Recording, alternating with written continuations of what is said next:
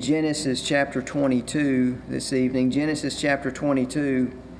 This is going to be, I hope, a very familiar passage to each of us. Genesis chapter 22. This is going to be um, when God called on Abraham to go and offer his son Isaac. Now, of course, we should be familiar with the promises that God had given Abraham, one of those being that he was going to multiply his seed, that he was going to give him uh, a land inheritance, uh, and that it was all going to be through Isaac. And so that's very important as we look at this passage here in Genesis 22, verse 1. It says, And it came to pass after these things that God t- did tempt or test Abraham and said unto him, Abraham, and he said, Behold, here I am. And he said, Take now thy son, thine only son Isaac, whom thou lovest, and get thee into the land of Moriah, and offer him there for a burnt offering upon one of the mountains which I shall tell thee of. And Abraham rose up early in the morning and saddled his donkey, and took two of his young men with him, and Isaac his son, and clave the wood for the burnt offering, and rose up and went unto the place of which God had told him. Then on the third day, Abraham lifted up his eyes and saw the place afar off. And Abraham said unto his young men, Abide ye here with the donkey, and I and the lad will go yonder and worship, and come again to you. And Abraham took the wood of the burnt offering and laid it upon Isaac his son, and he took the fire in his hand and a knife, and they went both of them together. And Isaac spake unto Abraham his father, and said, My father? And he said, Here am I, my son. And he said, Behold, the fire and the wood, but where is the lamb for a burnt offering? And Abraham said, My son, uh, God will provide him, uh, himself a lamb for a burnt offering. So they went both of them together, and they came to the place which God had told him of. And Abraham built an altar there, and laid the wood in order, and bound, bound Isaac his son, and laid him on the altar upon the wood. And Abraham stretched forth his hand, and took the knife to slay his son. And the angel of the Lord called unto him out of heaven and said, Abraham, Abraham. And he said, Here am I. And he said, Lay not thine hand upon the lad, neither do thou anything unto him, for now I know that thou fearest God, saying, Thou hast not withheld thy son, thine only son, from me. And Abraham lifted up his eyes and looked, and behold, behind him a ram caught in a thicket by his horns. And Abraham went and took the ram and offered him up for a burnt offering in the stead of his son. And Abraham called the name of the place Jehovah Jireh, as it is said to this day, In the mount of the Lord it shall be seen. What is uh, so significant, as I mentioned before, is God putting Abraham to the test in this way. Um, and we remember the history. God had already promised Abraham an inheritance. He said that he was going to bless him and his descendants. And uh, the problem was Sarah couldn't have any children. They, they couldn't have any children, so they, they came up with this plan with Hagar, who is the handmaid of Sarah. And so Ishmael was born uh, through them trying to help God keep his promise. And Abraham, twice before this, has said in places where he's traveled, because he's afraid that people are going to kill him, he has said, Well, Sarah is not my wife, you know, she's my sister. And that was true. They, uh, they were brother and sister, didn't have uh, the same mother, but they were brother and sister. But he was trying to hide the fact that she was his wife because he was afraid that people would kill him because she was a beautiful woman and they were, he was afraid that they would take her and then kill him because of it. But right here you see a turning point. There isn't any indication in Genesis 22 that Abraham argues with God at all. In fact, we get a really clear picture when we flip over to the book of Hebrews, chapter 11. Flip over there if you don't mind quickly. We're going to look that real, real uh, quick. In Hebrews chapter 11, we have a writing about Abraham in this chapter that we call uh, the Hall of Faith. It is um, a passage that mentions several people in the Old Testament uh, speaking of the great faith that they had. And we have some verses about this uh, particular episode. In Hebrews chapter 11 and verse 17, it says, By faith, Abraham, when he was tried, offered up Isaac. And he that had received the promises offered up his only begotten Son, of whom it was said that in Isaac shall thy seed be called, accounting that God was able to raise him up even from the dead, from whence also he received him in a figure. Now let's, let's look at those verses closer. The writer of Hebrews says that Abraham, when he was tested, he offered up Isaac. That's that should be significant because when we look in the account in Genesis 22, he didn't actually have to go all the way through it. But with God, He knows all the way to the end. He can see the potential of what things are about to occur. And so the writer of Hebrews mentions this and says that by faith, Abraham, when he was tested, offered up Isaac. And then it says, He that had received the promises offered up his only begotten son. Well, that's significant because that is a reference to Abraham receiving the things that God had already told him. This word literally means that he took them up, he undertook them. God gave him this promise verbally. He has already given him his son Isaac, and Abraham received it. Abraham accepted the promises of God as they were sure promises. They were firm. And so the writer of Hebrews is very quick to point out that as well that he that received the promises offered up his only begotten son. It's as though Abraham is going through with what God said that he was promising him to have he was going to get Isaac, but now God was telling him to offer him, and he is freely doing that. How was he able to do that? Well, he says in verse 19, accounting or reckoning or calculating that God was able to raise him up even from the dead.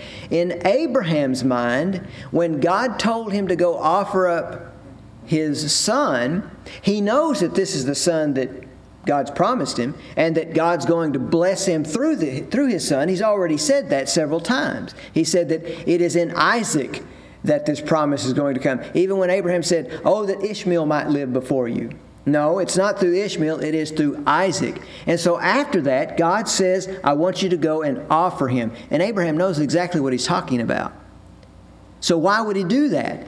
Why wouldn't he argue with God as would be normal, and say, But wait a minute, this is the one that you said you're going to bless me through, that my descendants will be as the sands of the sea.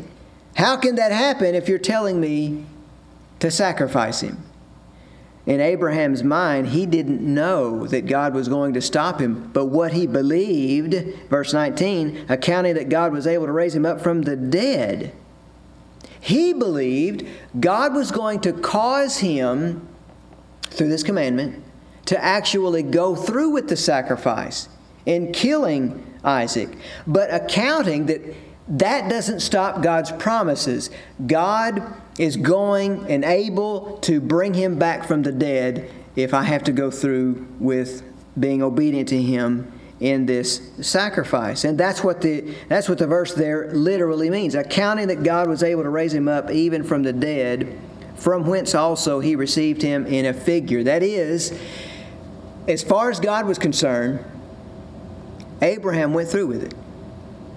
And so he gave Isaac back to him as though he had brought him back from the dead. And that's what the end of the verse means right there. From whence, from that point, he received him figuratively from the dead. It is as though Abraham all, already, he went all the way through the sacrifice, and then God brought him back to life. and gave him back his son. Now, he didn't literally do that, but God looked at his faith and saw that he had that kind of faith to do that. And that's why the writer of Hebrews says, By faith, Abraham, when he was tested, he offered up Isaac.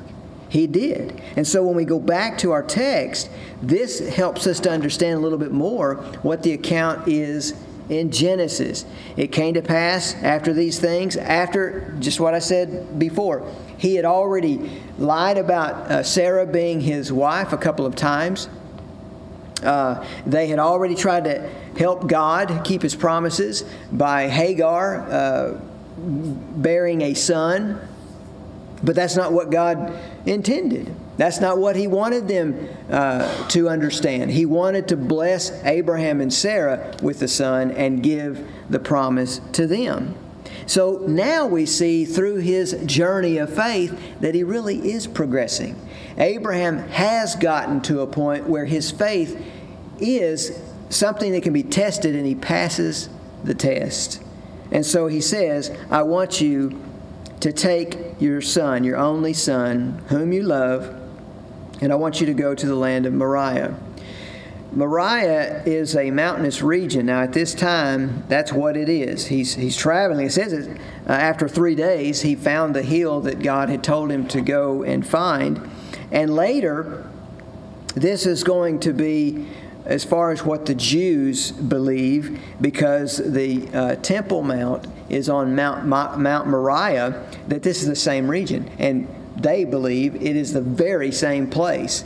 Uh, now, I mean, there is some arguing, but now the Dome of the Rock, it's this dome over there that's built over this foundation stone. Um, some Jews believe that is the very spot where the sacrifices were made and, and the threshing floor of Ornan, where David uh, saw the angel that came, you know, and uh, there was this plague, and uh, God stopped the angel, and that's where he was. And, and David said, Right here is where the temple is going to be built. And Solomon built it on that point. And so it is supposed to be the same region.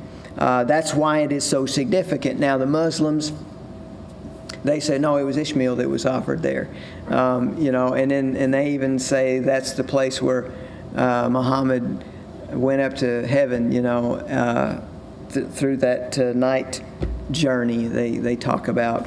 There's even a hole there um, that, that goes down to a cavern, and there's lots of uh, folklore uh, on that. There's supposed to be a depression in that rock where they say, well, Muhammad was on this horse, you know, and uh, the horse uh, um, took off and made this depression in the rock. I don't believe any of that. Uh, but I do think that it's very significant that that is probably the place where the temple was. But at any rate, this land of Moriah, many years before the temple was built, God is telling Abraham, I want you to go to this place that I'm going to tell you of, and I want you to offer your son. And so he did. Verse 3 uh, uh says Abraham rose up early in the morning and saddled his donkey and took two of his young men with him and Isaac his son, and clave the wood, that is, split the wood for the burnt offering, and rose up and went into the uh, place of went unto the place of which God had told him. On the third day, Abraham lifts up his eyes, he looks, and he sees this place that God has told him. So he tells his servants to stay behind. But look what it says. Verse 5, back in Genesis 22. Abide ye here with the donkey, and I and the lad will go yonder and worship and come again to you. See, that's very significant. He's not shirking his, his responsibility to God at all. God said, I want you to take your son. And we just read in Hebrews that what Abraham was thinking was, well, this is what God wants me to do, but God is able to bring him back. What, what foundation of faith he must have had when he says to these men with full confidence, You stay here, my son and I will go up here and we'll worship and we'll come back. That's faith. You can see how he has grown, how he has journeyed through this faith. Because earlier, I don't think he could have done that. Abraham took the wood of the burnt offering and laid it upon Isaac, his son, and he took the fire in his hand and a knife, and they went, both of them, together. Now look at this. Isaac spoke to Abraham, his father, and said, My father? And he said, Here am I, my son. And he said, Behold the fire and the wood, but where is the lamb for the burnt offering? Now, here's there's a lot of things in here, but one of the things that stands out to me is Isaac knew what a proper sacrifice needed. Now, we have to go all the way back to Adam and Eve. The first animal sacrifice was when God took the life of an animal to give coverings for Adam and Eve after they had sinned. Now remember, first, when they realized after eating the tree of knowledge uh, and their eyes were open, they knew that they had done wrong and then they were ashamed. And when God came walking in the garden, before he would come in the garden and he conversed with Adam, we know for sure. Um, but now they're frightened of him and they're ashamed. And God says, What's the matter? Well, I was, I was ashamed. I hid myself because I was naked. And he said, Well, who told you that? Have you eaten of the tree? Well, they had sewed fig leaves together to make themselves coverings, which is exactly what is a picture of mankind as we try to atone for our own sins. But it wasn't enough. The atonement for sin has always had to be the shedding of the blood of an innocent person, completely sinless person. And this is going to be Jesus. When God took the life of an animal, that, even before the law was instituted, the Mosaic Law, when God took the life of that innocent animal, it was a foreshadow of Jesus Christ. It was because they needed coverings and it was a picture to them. Now, we don't have this in the scripture laid out for us in so much detail until you get to the Mosaic Law. But there's a lot of history of mankind before that. And when you get to Cain and Abel, you know, we we want to say, well, how come that just seems I remember even thinking when I was a little boy, that just seems unfair that God accepted uh, Abel's offering, didn't accept Cain. I mean, uh, for all we know, Cain gave all the best of what he had. You know, the crops, he was a farmer, things like that. But it didn't fit the picture. Offering crops to God was the same thing as what Adam and Eve did when they sewed fig leaves together, trying to cover for their sin. And so the, the, the sacrifice that Cain was giving was a complete distortion of what the sacrifice needed to be. And that's why Abel's sacrifice was acceptable because it was an animal sacrifice. It did foreshadow what Jesus was going to do.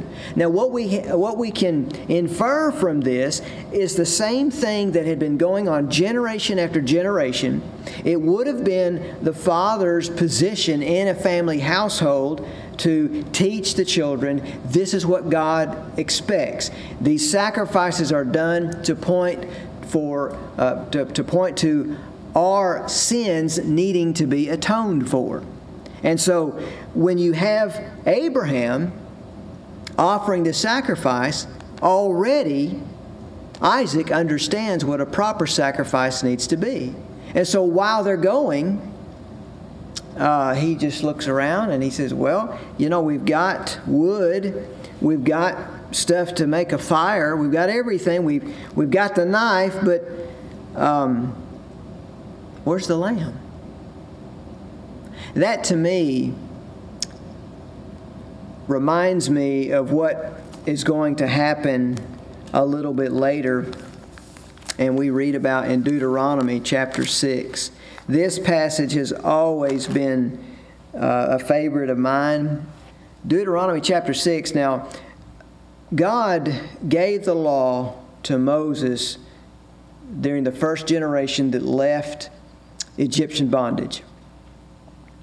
And we read that in the Old Testament.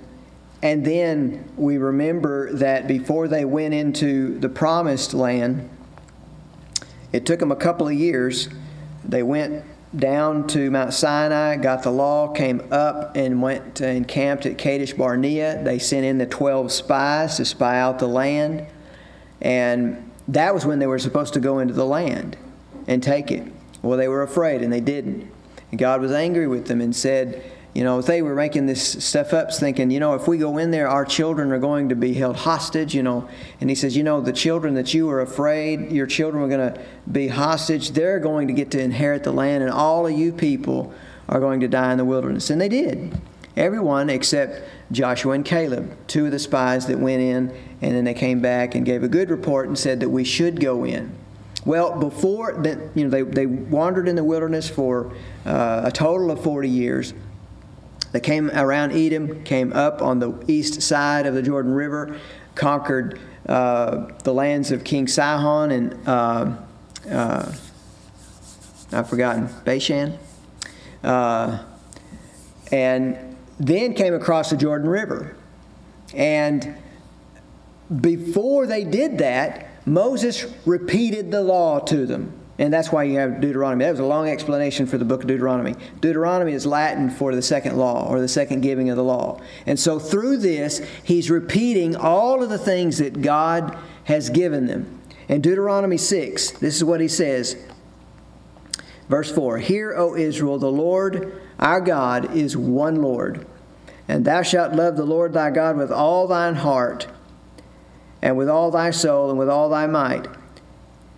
And these words which I shall command thee this day, this day shall be in thine heart, and thou shalt teach them diligently unto thy children, and shalt talk of them when thou sittest in thine house, and when thou walkest by the way, and when thou liest down, and when thou risest up. And thou shalt bind them for a sign upon thine hand, and they shall be as frontlets between thine eyes, and thou shalt write them upon the posts of thy house and upon thy gates. Now that's later, granted.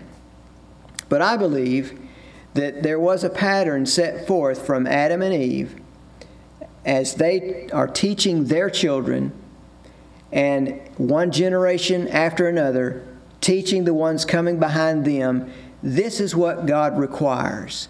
And I think that's why you see uh, Isaac really grasping what a proper sacrifice ought to be. We don't really know how old he is, but um, it is speculated that he is probably a young teenager at this point. And so he asks his father, You know, we, we've got everything else. Back in Genesis 22, he says, Behold the fire and the wood, but where is the lamb for the burnt offering? Abraham said, My son, God will provide himself a lamb for a burnt offering. So they went both of them together. Now you're going to see a pattern here.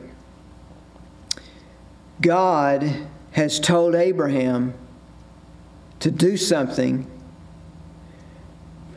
It doesn't make sense, but he has enough faith that God is still going to be able to keep, keep his promise. Even if he goes through and has to sacrifice his son, God is going to bring him back from the dead. We see that in the book of Hebrews. So he goes without hesitation to offer his son. And on the way, his son, recognizing that there's not a lamb, asks where the lamb is. And Abraham says, God will provide. There's the faith. God will provide. It says they came to the place which God had told him of, and Abraham built an altar there, laid the wood in order, and bound Isaac his son and laid him on the altar upon the wood. Now, we, we're not told any details, but I think that's for a reason. What I see here is the faith of Abraham having this will of obedience to do something that God has commanded him to do and I also see the submission of his son. And that's, I think that's important for us to see. Now, Abraham probably didn't understand the whys and wherefores, and, and surely Isaac didn't either. But he was submissive. I believe sometimes there are things that test our faith. There are things that just don't make sense. We go in a direction God has wanted us to go. We feel fairly strong about it, and, and there are things that seem to collide with that. Lots of times things have happened to me, and I just could not fathom what was happening until I got on the other side. And then I could look back and I could see, oh, okay. I see what you were doing now, Lord. I wish I could say that I was just as faithful as Abraham and just as submissive as Isaac in every circumstance. But this to me is a lesson to show us God knows what He's doing even if we don't. And that we can have enough faith in Him that He knows what He's doing and He's going to work everything out so long as we're following His will, and we just need to be submissive. And so you see the submissiveness of Isaac not putting up a fight. Now you say, well, he bound him. Well, probably, uh, and I don't want to spiritualize too much of it, but probably binding him because you're naturally going to uh, flinch or whatever if a knife is raised over you. Uh, I don't really know, but that's what that's what we're seeing here. That he bound his son when they came to the place. And verse 10 says, Abraham stretched forth his hand and took the knife to slay his son. And the angel of the Lord called unto him out of heaven and said, Abraham, Abraham. And he said, Here am I. And he said, Lay not thine hand upon the lad, neither do thou anything unto him, for now I know that thou fearest God, seeing thou hast not withheld thy son, thine only son, from me. Now, the word know, God didn't forget his omniscience. Uh, this is a, a verb that is an experiential knowledge. It is something that means an acknowledgement or to be acquainted with. Now I know, now I see it, now it's apparent that you fear God. And the reason I'm saying this, you have not withheld your son. He didn't kill him. But that's what I'm saying. God knows what's in our heart. And He knows what's going to be written about Abraham several thousand years later in the book of Hebrews that he accounted, he calculated, he reasoned in his mind, knowing God will bring him back to life when I sacrifice him. And so God sees that kind of faith and he says, You fear me, and you have not withheld your son from me, your only son, the one that I told you through him you're going to be blessed. Now we want to say, well, well, there's Ishmael. You know, why does he say this is his only son? It's because it's the only son through Sarah, and that's what the promise was. And so then Abraham lifted up his eyes and looked, behold, behind him a ram caught in a thicket by his horns. And Abraham went and took the ram and offered him for a burnt offering uh, in the stead of his son. And Abraham called the name of that place Jehovah Jireh, as it is said to this day, In the mount of the Lord it shall be seen. Jehovah Jireh, uh, that is Hebrew, literally for God will provide or God has provided. Now, if you back up to verse 8, my son, God will provide. That is the same Hebrew word, provide. It, it literally means God will look to it, He will see to it. He is here. That God there is Elohim, and the one down in verse 14, Jehovah, this is the proper name of God. And so it's saying the same thing. And because he named that place Jehovah Jireh, God will provide, or God has provided. The proverb came to be in response to that, in relation to that, as it is said to this day, in the mount of the Lord it shall be seen. So, Lord there and it shall be seen are actually the same things. It's Jehovah Jireh again, but in a sentence form. Uh, it's not just a noun. It's a it's a proper noun, but then it's the verb. God will see to it, and it becomes a proverb for the Hebrews. It is a proverb so that they can remind each other. Listen, God's got this. He will look to it. He will provide. He will see to it. And so the whole episode, the whole story, the place itself, later becoming the site of the, uh, of the temple, all of it becomes a, a sort of motto for life for the nation of Israel that God will provide. And He did. He provided His Son who was given in sacrifice that all of us, the entire human race, can go to be fully reconciled with God and be in heaven with God and live with Him forever and ever and ever.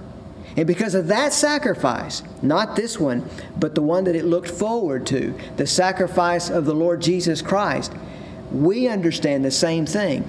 God will provide. No matter how difficult it gets on this earth, uh, no, more, no matter what the hardship is, no matter how much our faith is tested, God will provide. And just as Isaac must have understood what a sacrifice was, and though he may not have understood what his father was doing, he was submissive. He did follow through with what his father said God will provide. Many years ago, I was reading a book. There was a man, I won't tell him, tell his name. There was a man who was running for the president of the United States, and he was kind of an unknown. So he had written a book, and I, I just read it because I wanted to find out what kind of person he was. He related this story, and I was very, very disappointed. He was talking about this story and said, You know, what if somebody did that today? Somebody said, Well, God's told me to kill my son, and we saw them raise that knife, and boy, that would just be horrifying to us. And, and so he reasoned that because that is a difficult scenario to accept. That is a difficult, difficult passage. He claimed to be a born again Christian. He claimed to believe this right here. But because that is a difficult passage, he said this is why he leaves religion private and never speaks of it publicly. And it, it had no place in public life, in politics. That's what he was getting at. Well, it's been a few years and this person was elected president. It's been a few years, and now I see where that's gotten him.